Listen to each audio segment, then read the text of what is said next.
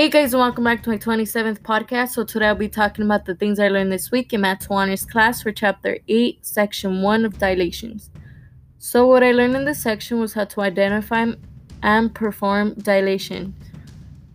So in this section we learn how to identify and perform dilations. Dilations are transformations that produce an image that is the same shape as the original but is a different size.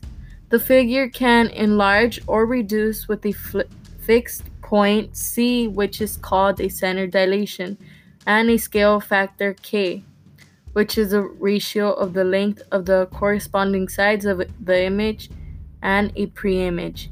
An example of dilation is a transformation on a plane when there is a rule that transforms every point to its image as follows.